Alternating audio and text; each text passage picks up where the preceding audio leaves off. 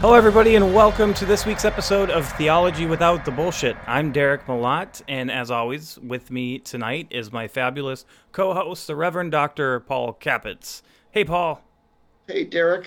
And admittedly, we are re recording all of this because we had some audio issues, and this intro has already been done once. I said some funny things, so imagine that there was some witty banter to get the episode kicked off. We all giggled to ourselves, and now we're diving into the content of tonight's episode, which is going to be on atonement. So, Paul, why don't you go ahead and kick us off? Tell us uh, about atonement and what we'll be exploring tonight as it relates to atonement, which hitherto I always assumed was the physical state of my body after working out. Um, but I guess it has theological implications.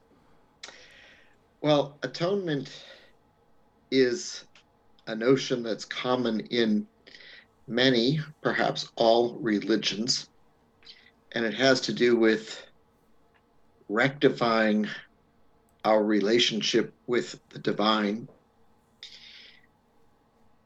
In Christian theology, when we speak of the atonement, we're talking about the salvific significance of the death of Jesus, which traditionally is understood as the sacrifice on behalf of human sin that brought about atonement and thus reconciliation between God and humanity.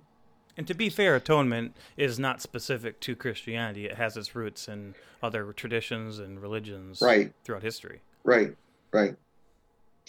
So in Judaism, even before Christianity, there were sacrifices prescribed for atonement. If a pious Jew had committed a sin and needed to be brought back into proper relationship with God, that person could go to the temple and offer a sacrifice for that purpose.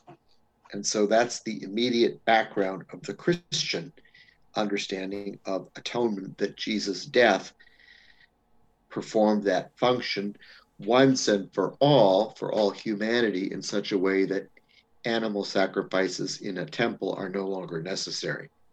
Hence the sacrificial lamb uh, that he has been called, right? Right.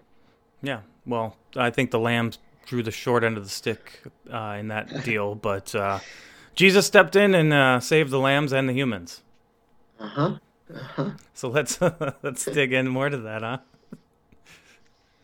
Well, we're going to look tonight at two medieval theologians, Anselm of Canterbury, whom we talked about the last time when we compared him with Thomas Aquinas on the question of how can we know that God exists?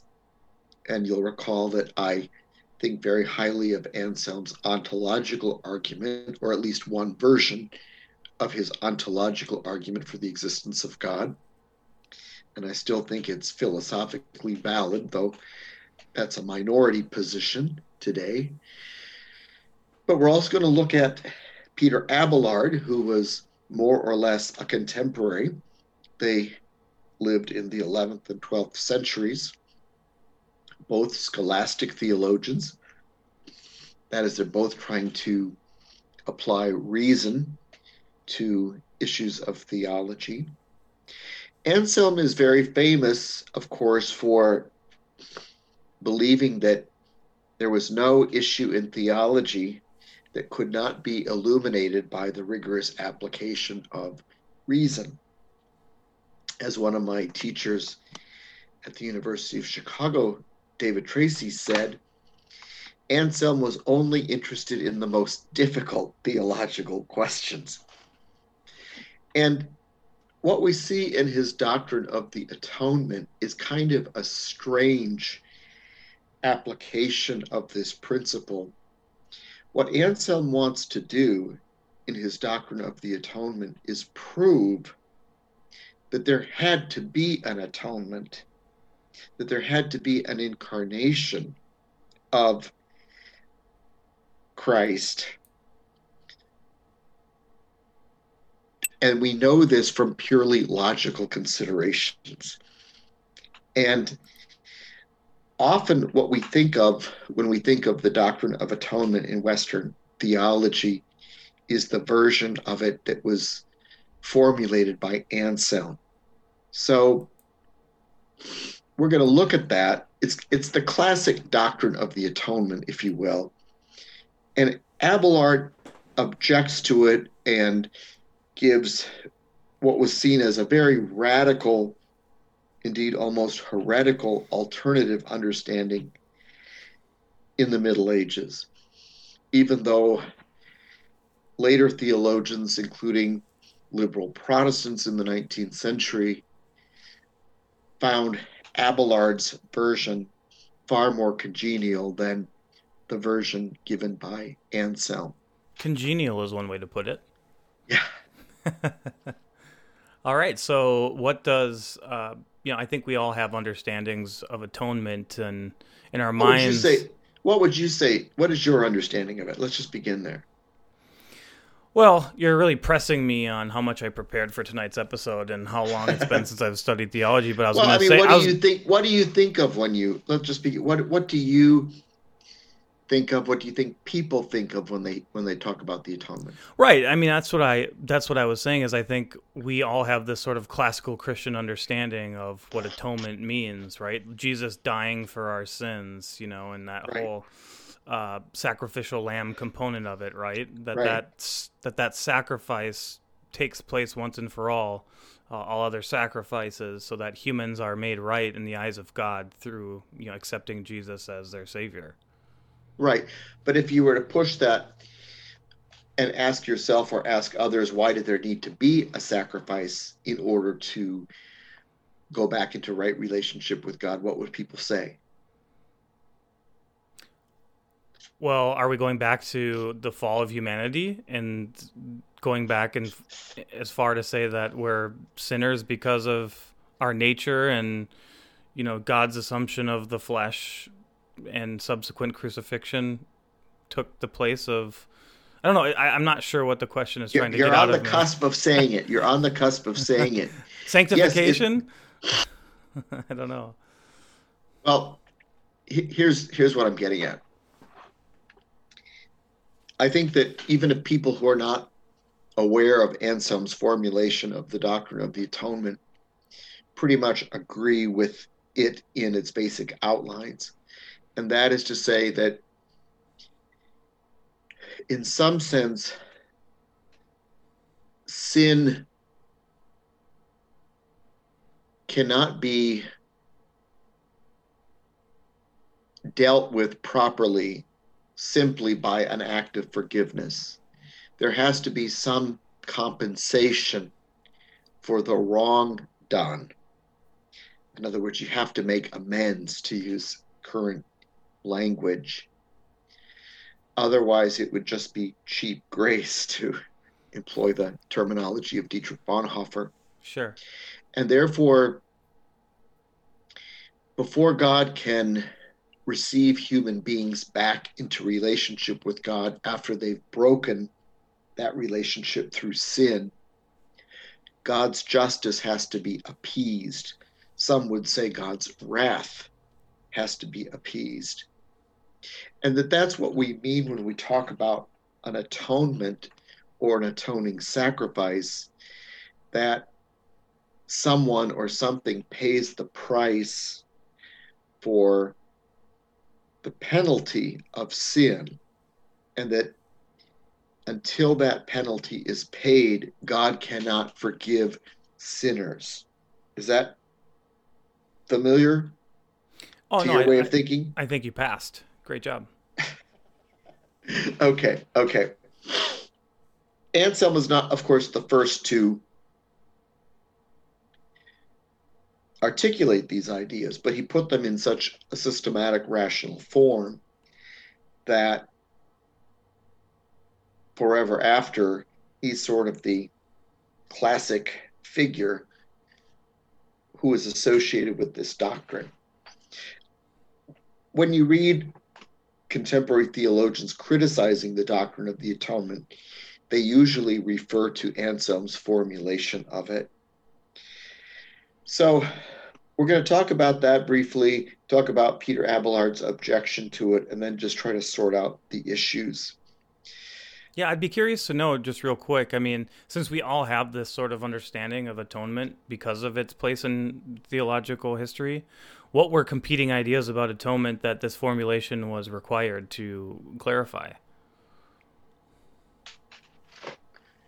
I don't know that there were a lot of competing. I mean, there may have been. I'm not aware of there having been a great controversy about this. I just think that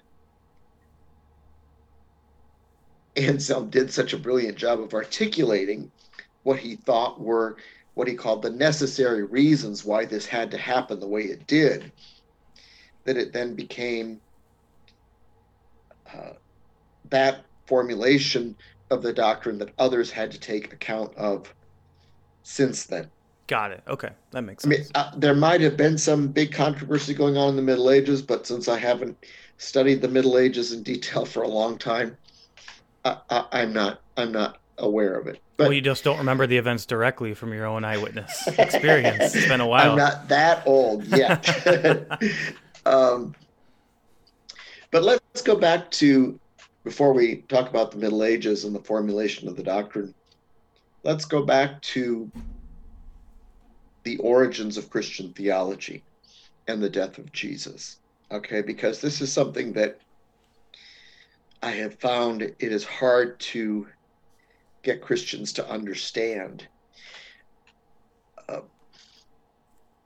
in the first instance, uh, nobody thought that Jesus' death on the cross was a sacrifice for sin. And that's because Jesus' death on the cross was an execution for rebellion or sedition, sedition or right. some sort of political offense vis-a-vis the Roman Empire, right? Uh, what I'm saying is that Jesus wasn't slaughtered on an altar in a temple by a priest. So, what what happened very early on in the history of Christianity? In fact, what made it possible for there to be a Christianity was when somebody, and we don't really know who this was, said Jesus' death, though it was an execution by Roman soldiers, is theologically speaking to be understood as a sacrifice for Israel's sin and humanity's sin, for that matter, that makes us right with God. And once you've said that, you have then said that Jesus' death was not a failure, it was not a tragedy, it, it is the saving event. And from that point forward, then, that death becomes proclaimed as the event by which human beings can be reconciled to God. And in the case of Christianity, it had the further effect of justifying a form of religion that abolished animal sacrifices because there was no longer any need for other sacrifices once Jesus' own death had been interpreted as a once and for all sacrifice that is to say, completely sufficient for all cases of human sin, past, present, and future. And these are the interpretations of the death of Jesus that are already found in the earliest layers of the New Testament. So, in our earliest documents, such as in Paul, you already have this understanding of the death of Jesus presupposed by Paul. That is to say, Paul heard this from somebody else. He did not himself come up with this interpretation. When Paul became a Christian, he adopted this interpretation of Jesus' death theologically. And I, have had such a difficult time trying to get uh, people in churches or people in seminary classrooms to understand this that to say that the death of Jesus on the cross was a sacrifice is a secondary theological interpretation of an event which quite obviously was first and foremost a political execution. Of course. Now, right. I don't say that to debunk the idea that Jesus' death was a sacrifice, but simply to talk about how this process, how this interpretation came about historically, by what process of reflection upon the death of Jesus. So you have to imagine that after the death of Jesus, his followers engaged in intense theological reflection about why Jesus died. And they're not just thinking in, in the political terms, they're asking a theological question. What role did his death play in God's plan for Israel and humanity? Mm-hmm. Okay? Yeah. So, the reason why this is important to say is because I think what happened in the history of Christian tradition is that we forgot that to say that Jesus' death is a sacrifice is itself an interpretation of a historical event that was originally not a sacrifice at all. Okay? Right. Yep. And I think that that's a clue to trying to figure out how we should appropriate this doctrine today for ourselves. So, having said that, Anselm being a good medieval theologian, reads the New Testament that assures him that the death of Jesus was a sacrifice for human sin. And so Anselm, being a reflective person, asks himself, why was it necessary that Jesus had to die like that in order for God to be reconciled to sinful human beings? Wasn't there some other way that this could have happened? It's a fair question. And so Anselm comes up with what, in his own mind, is a perfectly rational answer to this question. And what he means by that is that even if you didn't know anything about Jesus and his death, but you understood what the major problem was that had to be solved, namely that there was a sinful humanity that had violated the justice of God. That an incarnation of a person who was divine into human form and who then sacrificed himself in this way would be the only logical answer to the problem posed by human sin and the justice of God. So Anselm explicitly says, I'm going to deduce the logical necessity of the incarnation as if I knew nothing about Jesus. He uses a Latin phrase, Christo remoto, which means putting Christ aside for the moment. And so he proceeds to deduce that the Son of God had to be incarnated for this reason, because the human offense against the justice of God could only be recompensed for by humanity, since humanity is the guilty party here who violated God's justice. So it, it would have to be a human being who would pay the penalty for this breach. But since God is infinite, and God's justice, therefore, is infinite, the offense to God's justice is infinite and can never possibly be paid by a human being. It could only be paid by God. It's an interesting paradox, isn't it? There's just as much yes. emphasis on the humanity of God for this atoning act as there is on the divinity of Jesus as the Christ. Right. So there had to have been a God man, if you will, right? Mm-hmm. Uh, the divine being in human form who pays the penalty as only the human being ought to pay the penalty but only as God can pay the penalty. Well, it worked out perfectly then that it happened that way. I told you it's a very rationalistic approach. It sure to... is. Yeah, it absolutely is rationalistic. All right, I mean that me, makes I, sense.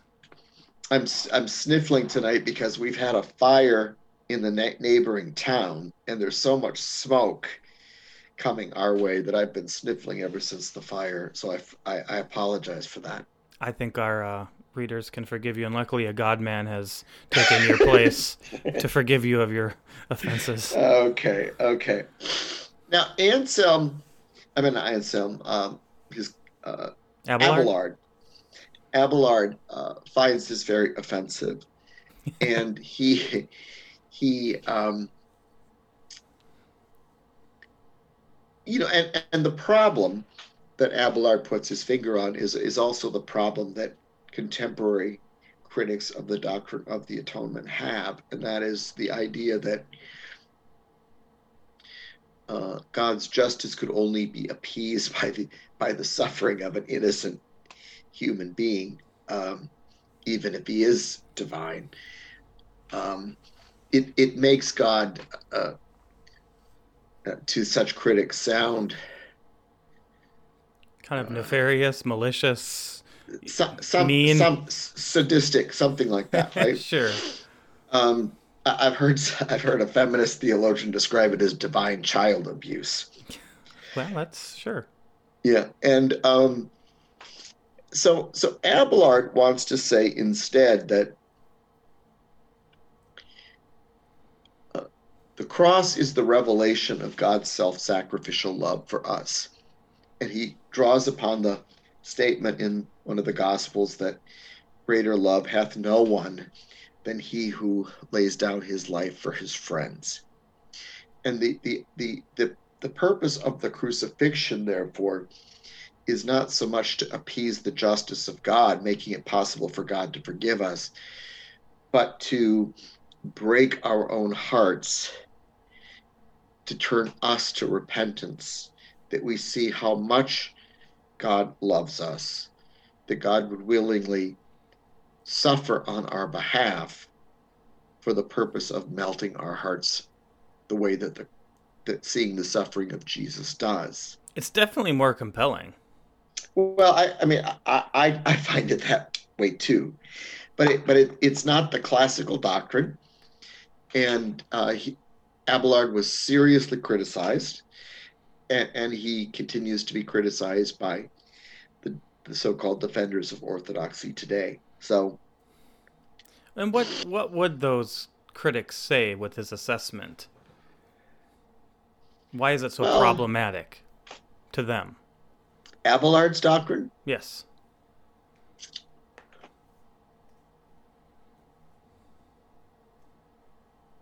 It doesn't go far enough in affirming the rational distinctions made by Anselm? Well, I, I, again, I, I don't know. I haven't read a lot on this lately, but I think that the fundamental issue that's always at play in a doctrine of atonement like this is the relationship between the justice of God and the mercy of God or the grace of God. And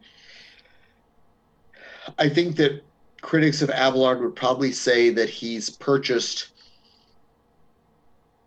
the grace of God, the mercy of God at too great a cost of not taking seriously enough the gravity of sin as an offense against the justice of God. Yeah, did so it didn't go far enough in recognizing the wrath of God, so to speak, or the justice I, I think God. so. Right, right. Which is interesting is over time we've tried to move away from those concepts um, and try to disassociate wrath and anger um, because they seem contradictory with well, loving God. Uh, we have to be careful here because as I did some reading on this before we we uh, met tonight, and um, in his book on medieval theology, Jaroslav Pelikan makes it clear that for medieval theologians such as Anselm, wrath would be an, impro- an inappropriate term for God anyway because it's it's anthropomorphic and thus mythological. Since all these medieval theologians were influenced by Greek metaphysics, they all believe that God is impassible, that God doesn't have affect or emotion. So it's not as though God is really angry. That would be an unworthy conception of God, even for Anselm. And that's why he doesn't talk about appeasing the wrath of God. He talks about restoring honor to the justice of God. So you have more of, a, of an abstract notion here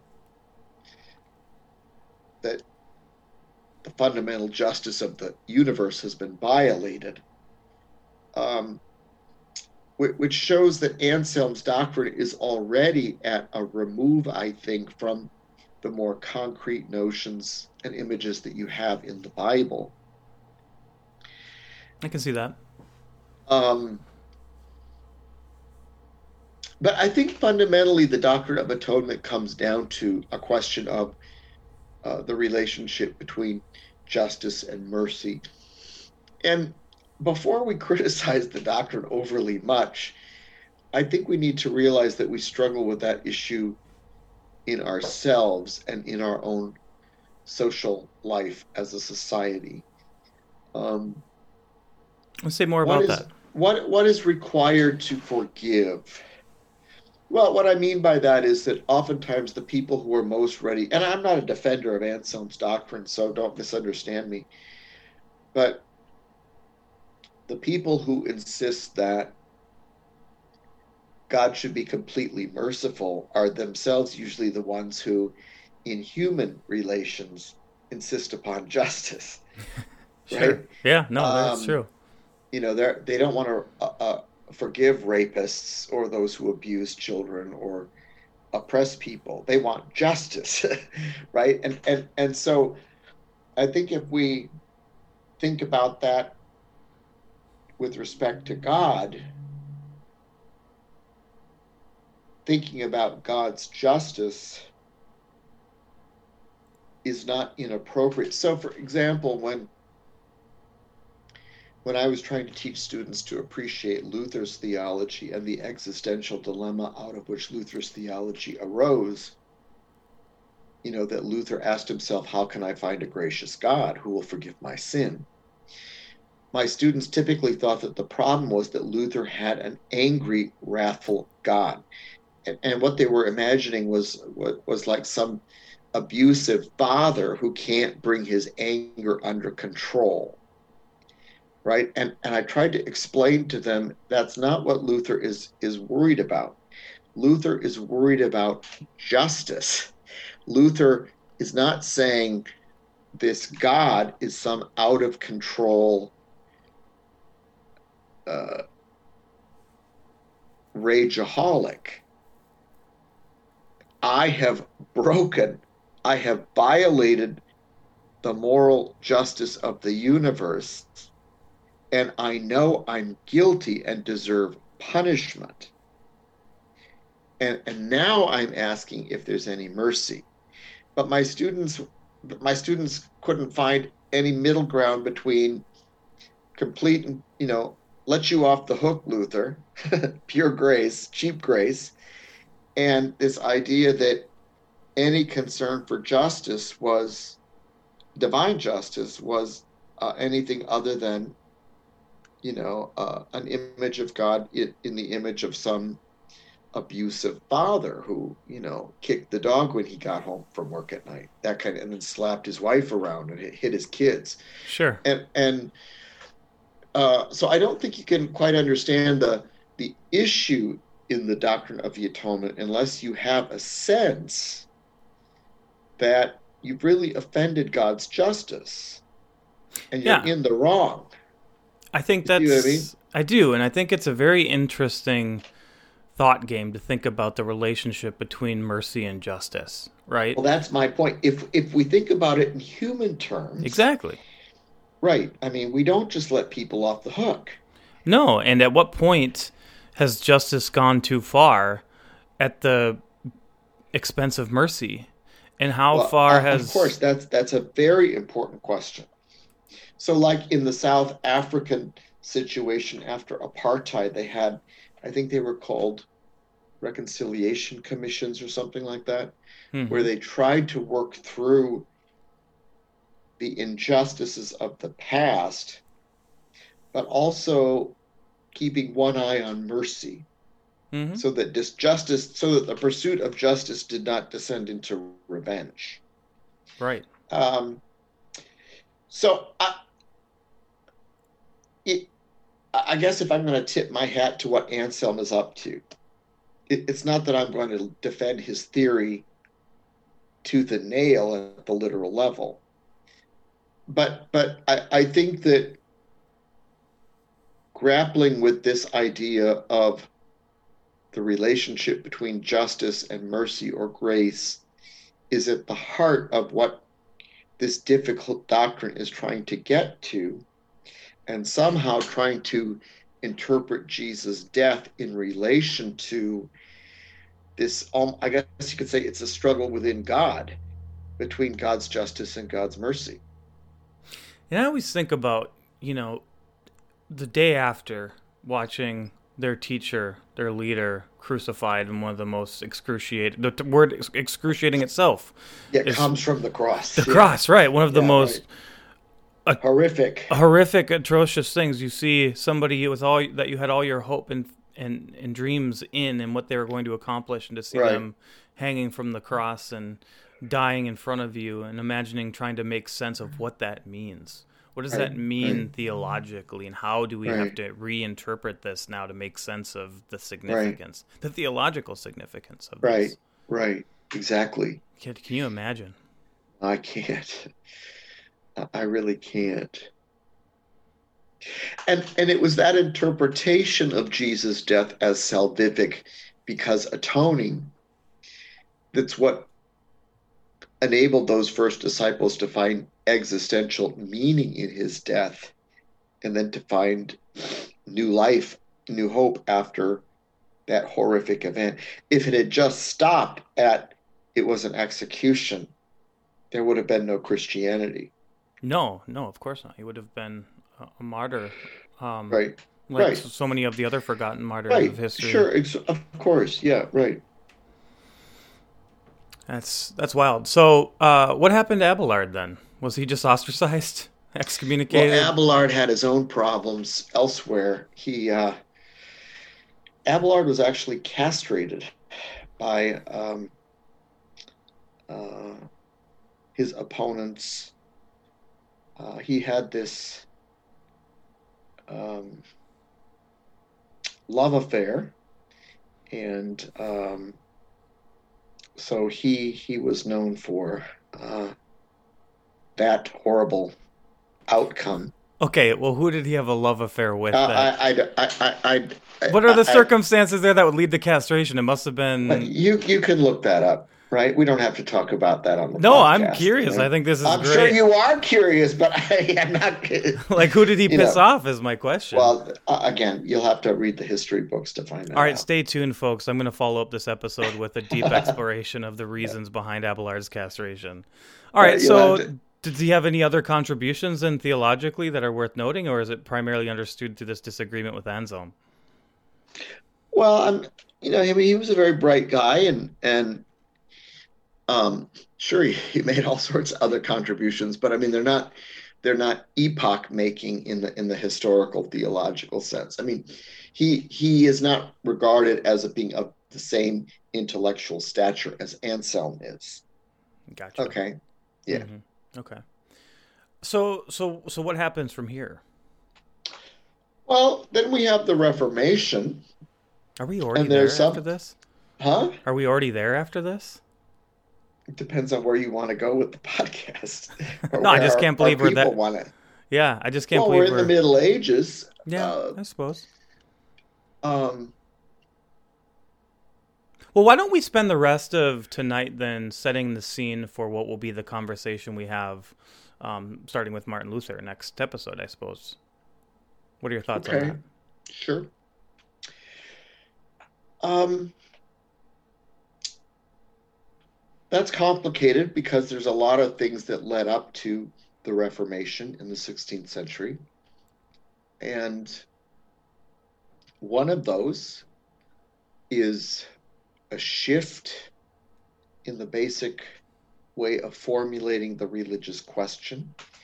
And that is, as I just said a minute ago, given that I deserve damnation as a sinner, how can I find a God who will forgive me? And that's Luther's formulation of the existential problem.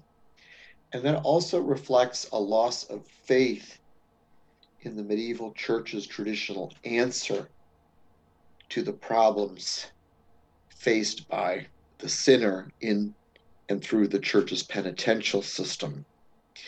And so Luther is really formulating in his question and and in the answer that he will eventually give to that question a completely new way of thinking about Christian faith.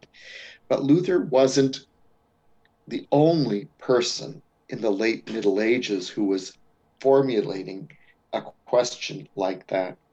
Julian of Norwich, who uh, was in England before Luther, articulates a very similar existential dilemma that she solves through her appeal to a mystical vision that also gave her a different understanding of Christian faith than that which was found in the Roman Catholic Church at the time. And she's very nervous because she understands the heretical implications of the mystical vision that was given her.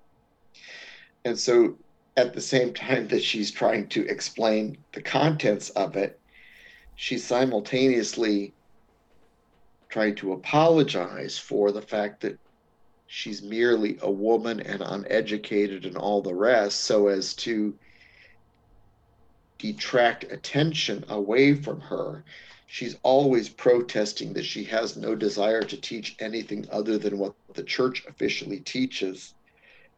So she's somewhat at odds with herself because the clear direction of her mystical vision moves in one direction, even though she tries to give an interpretation of it, put a spin on it that doesn't lead her down the road to heresy. But she's a striking illustration of the same anxiety that late medieval people had about their salvation in relation to God that we find in Martin Luther. And there are striking formal parallels to the kind of answer she gives uh, and, and, that, that Luther gives. both of which both of which bypass the traditional Roman Catholic system of mediation through the sacraments. Yeah, as we'll as we'll um, unpack in the next episode. What is her? Do you know what her vision is? Off, ta- off chance, is it well, yeah, she her vision consists solely in the assurance that God is gracious, hmm. that God is merciful, which is basically what Luther's so-called rediscovery of the gospel of the New Testament is that God forgives sinners. That's the message of the gospel. Well, and without going into too much detail, I mean, you can see how that would be perceived as a threat, right? As threatening to orthodoxy if you're calling into question the sacraments, right? Penance, right? right some right. of these theological traditions right. that, uh, well, yeah, we're getting into Martin's territory. Were there any other are there any other examples of that anxiety or those sorts of questions? Uh, well, I I don't think that Julian or Luther would have gotten the attention they received from their followers had they been speaking only for themselves as individuals. Oh, that's so, fair. Yeah. so, I mean, the fact that they were influential suggests that what they articulated about themselves spoke to others of their own experience who were, were less articulate in their ability to state what was going on with them. I mean, when when you hear or read someone who makes sense to you about what's going on in your own life, you you cling to it and grab onto it because they've given you words to describe yourself that you yourself hadn't been able to come up with, right? Yeah. So, so I think that Julian and Luther illustrate that there were a lot of people in the late Middle Ages who were asking a question that the church couldn't answer anymore. Yeah. And therefore they're looking for new new religious ideas that will answer the anxiety of the age.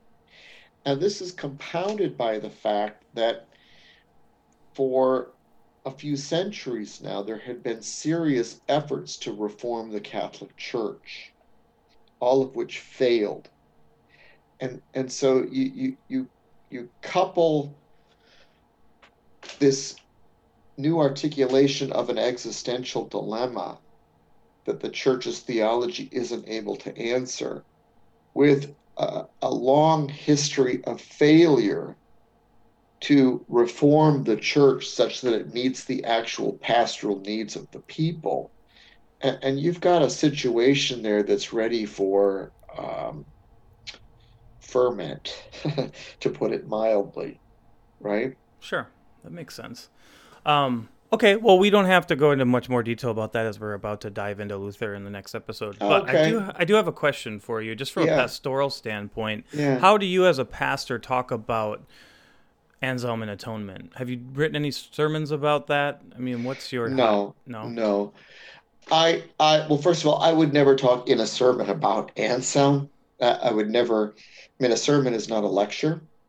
So, uh, I mean, my my congregation's never heard of Anselm for the most part, as, as far as I know. Um, but I have to interpret New Testament texts, and um, when when I was uh, trying to preach on Good Friday uh, this past spring.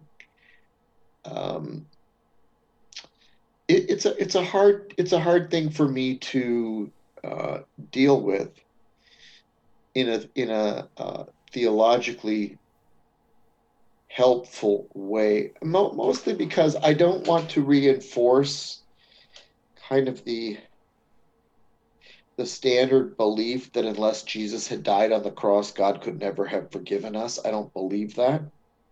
I mean, just look at the Old Testament. God's forgiving people all the time. In the in the Psalms, you see, you know, uh, I, I think, and that's why I stress that it's very important that we understand how these doctrines arose historically, so that we don't mistakenly think they fell from the sky right?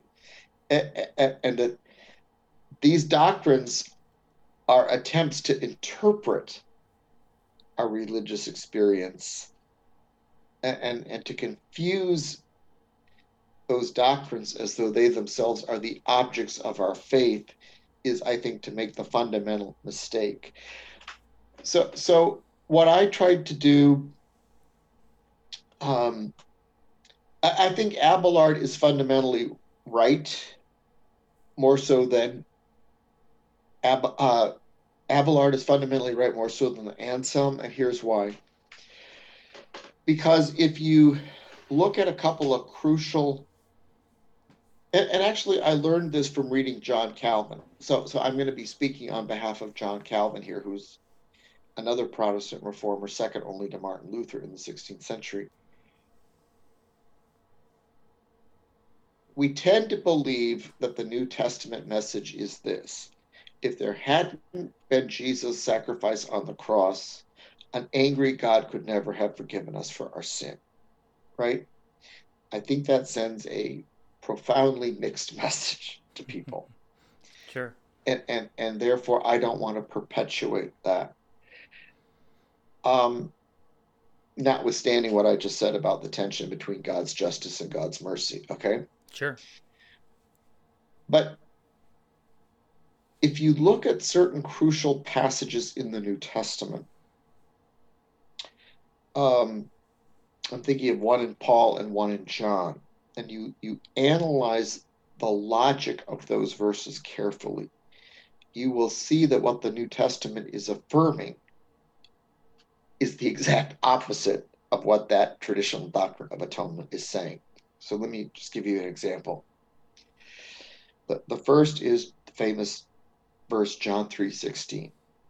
For God so loved the world that he sent his only begotten son. So if you ask what is the reason why God sent Jesus into the world?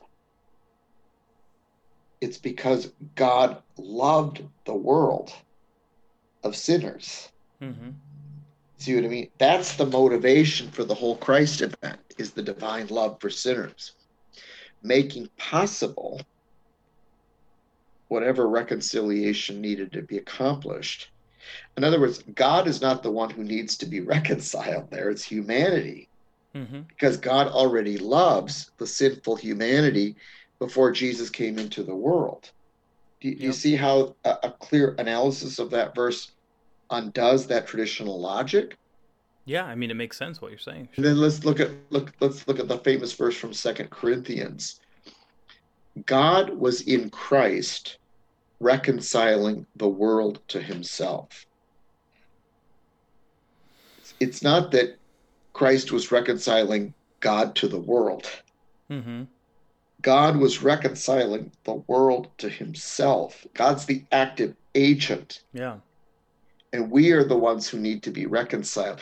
The tr- the problem with the traditional doctrine of the atonement, in other words, is that it is that it leads you to believe that God cannot be reconciled to us apart from this death on the cross. Mhm. God cannot love us until his his honor or his justice has been appeased or satisfied by Jesus' death. But it's already see, occurring. At, yeah, it's it's you're saying that that's not true because it's already occurred before the fact. Like God is. Right. So so I mean I I I mean there may be other verses in the New Testament that move in the other direction and that's what Calvin Calvin find, has a problem with now remember Calvin is these one of these Bible alone guys, right? right. He wants to go back to the Bible. That's his chief authority, but Calvin has problems with the literal sense of some New Testament passages which seem to imply that God could not be reconciled to humanity apart from the death of Jesus.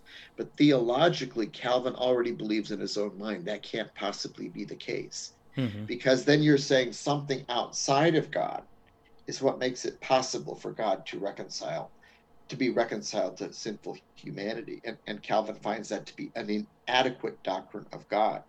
Hence, he has to engage in what Rudolf Bultmann later called Sachkritik, criticizing what the Bible means on the ba- uh, what the Bible says on the basis of what he thinks it really means. Mhm. You see what I mean? In other words, in, in spite of hit Calvin's commitment to the literal sense of what the Bible says and the Bible being his absolute authority, there are passages in the New Testament on the death of Jesus that Calvin cannot accept at their face value because they seem to teach a misguided understanding of God. Which means you have to go beyond what it says and interpret what it means. Right, right. Yeah. No, I, I Yeah. get that. So, so, but, but I mean, that really moves in the direction more of Abelard than of Anselm. Yeah. And um, Jaroslav Pelikan, in his book on the, who's a you know a church historian, I, I recommend his five-volume history of dogma if you if you want all the details on this stuff. But Jaroslav Pelikan, in his volume on the Reformation, makes a very interesting statement that that the reinterpretation of Christian faith that, that Luther and Calvin gave actually undermines Anselm's doctrine of the atonement. And um, that's something that most Protestants haven't thought seriously enough about in their attachment to the doctrine of the atonement as formulated by Anselm. Why don't we start off next week's episode talking about what he? I mean, if you've got any thoughts about how does that undermine the Anselm's doctrine? doctrine. Sure. All right. Sure, we can we can pick that up again. Yeah, I think we should start next week with talking Okay. about how right. That undermines it, and then we can use that as a jumping off point into Luther. Okay. Good. All right. I like that. Well, uh, we're at time here, everyone. So thanks for for joining us. And as always, as always, submit your questions to us on Facebook. We'll be happy to bring them up during our next uh, or subsequent episodes. Paul, thanks so much. You uh, stay well out there in the wildfires. Okay. Good night, everyone. Thanks, Derek.